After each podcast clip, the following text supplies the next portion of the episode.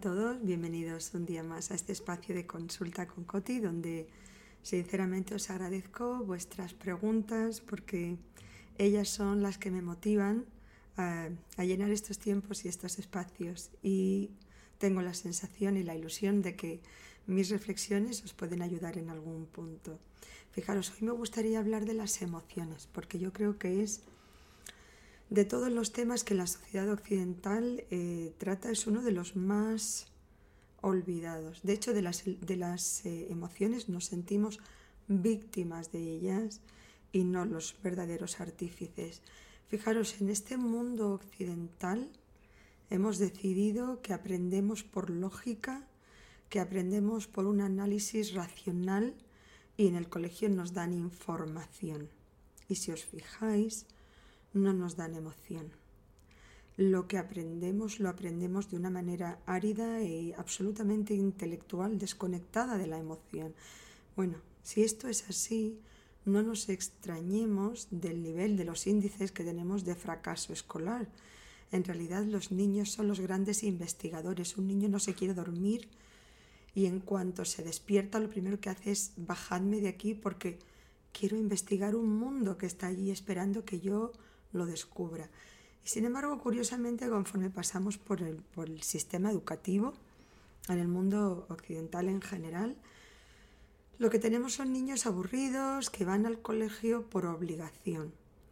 Esos niños que muchas veces hoy día pues, se los diagnostica de, de varios eh, síndromes, eh, lo que padecen muchas veces es un aburrimiento eterno, porque lo que nos dan en la escuela a veces como decía un profesor, se parece muchísimo al manual de instrucciones de IKEA a la hora de montar un armario. Y sobre todo cuando no vas a montar ese armario tú, nunca. Los alumnos aprenden cosas que no saben para qué sirven y que en realidad no les eh, cambian ni la manera de ser ni la manera de actuar, no ven cuál es la utilidad de eso y por supuesto una cosa así está desprovista de emoción. De hecho, muchas veces un profesor tiene que correr con la asignatura porque dice, bueno, no me puedo parar aquí más porque tenemos que terminar el programa, tenemos que terminar el temario. Primero, fijaros, la palabra emoción viene de, de moción, ¿sí? como locomoción, de movernos, porque la emoción es la que nos empuja, es la que nos mueve, es la que nos obliga a movernos. Con lo cual la emoción es muy importante porque es, hablando en ese sentido, es la gasolina de nuestra vida. Es difícil movernos en alguna dirección si no tenemos ninguna emoción. Y en ese sentido me gustaría que reflexionemos sobre las últimas tecnologías a la hora de comunicarnos, que son los WhatsApp, eh, Instagram, Facebook, TikTok. Bueno, esa manera de comunicarnos, esto no es una comunicación. Generalmente en una comunicación hay un diálogo, pero en estas últimas tecnologías, a la hora de comunicarnos, es uno solo el que habla y el otro recibe. Con lo cual, y si os fijáis, es por eso que después de, en un email, en un correo, en un WhatsApp, ponemos los emoticonos, porque queremos expresar una emoción y si pones alguna cosa, dice, ojo, yo pongo un emoticón de risa para que se entienda y se comprenda que me estoy riendo, que es una broma. Eso es lo que nos pasa. Nos pasa que estamos sumergidos en un mundo, primero las prisas, segundo el nivel de, tecnología que hace que nos comuniquemos de una manera absolutamente desprovista de la emoción y la emoción está como desterrada del mundo intelectual. De hecho, se ve muy mal que un profesional se emocione. Lo que esperamos, lo que el mundo espera es que la emoción la tengas controlada. Y si, y si un profesional se emociona, llora, eh, eso se ve como una debilidad de carácter. Eh, fijaros, mm, me gusta mucho, por ejemplo, cuando se habla de las emociones, me gustó mucho la película esta que se hizo en principio para niños, pero que es para todos, de Inside Out, no me acuerdo cómo se llama en español, pero donde eh, se clasificaban en nuestro mundo las emociones por buenas y malas, y bueno, en la película lo que te hacían ver es lo, lo importante y lo necesario de las emociones que clasificamos como malas emociones. ¿Por qué? Porque este mundo hemos decidido que hay emociones buenas y emociones malas. Emociones buenas, pues la alegría, el entusiasmo, la ilusión, Sí, todo lo que nos hace estar eh, eh, motivados. Y las emociones malas son la tristeza, la depresión, la ansiedad, la frustración, el miedo. Bueno, esa clasificación es absolutamente incorrecta.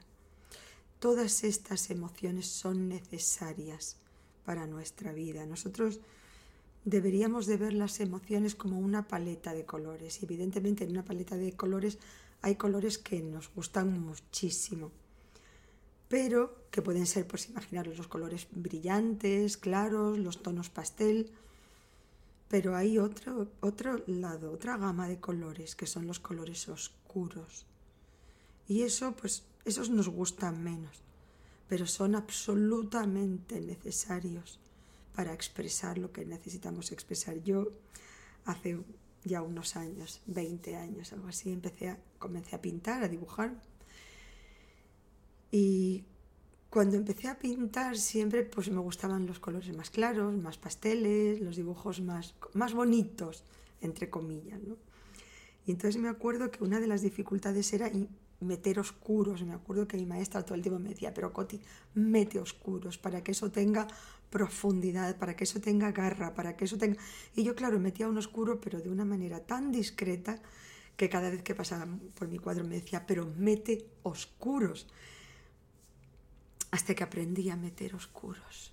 Y entonces me di cuenta de la profundidad del oscuro, de lo maravilloso del oscuro. Y de hecho, cuando quieres pintar y quieres dibujar un brillo, piensas que metiendo más blanco ese brillo va a brillar y no es verdad. La manera de que un brillo, y a partir de hoy fijaros en todos los cuadros, fotos, imágenes, la manera de que un brillo brille es poniéndole un oscuro al lado. Y cuanto, cuanto más poderoso es ese oscuro, más brillante es el brillo, valga la redundancia. Eso es una verdad y no solamente en pintura también en nuestra vida. No hay momentos más bellos como el volver a recuperar la alegría y la, ilusión después de un capítulo difícil o de tristeza. Eh, mi gran querida Marisa Pire ya siempre dice, las emociones son como niños que quieren que les des tu atención. Todos ellos te, te reclaman, te dicen, mírame a mí, exprésame a mí, mírame a mí, existo. Y se dice que una emoción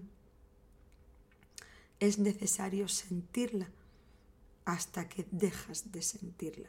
¿Qué quiere decir esto?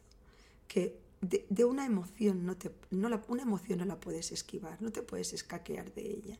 Es importante porque si no la vives aquí y no le das su, su reconocimiento, su espacio, su momento y su importancia, va a salir por otro lado. Una emoción es como, yo digo, es como una mancha de humedad en la pared. Yo puedo decir, no, no, no, qué rollo, no voy a traer ahora albañiles que me manchen toda la casa. No, olvídate. Le pongo un cuadro, una plantita, la tapo y ahí no ha pasado nada, pero no es verdad. Esa mancha de humedad va a seguir haciendo su trabajo y va a salir por otro sitio.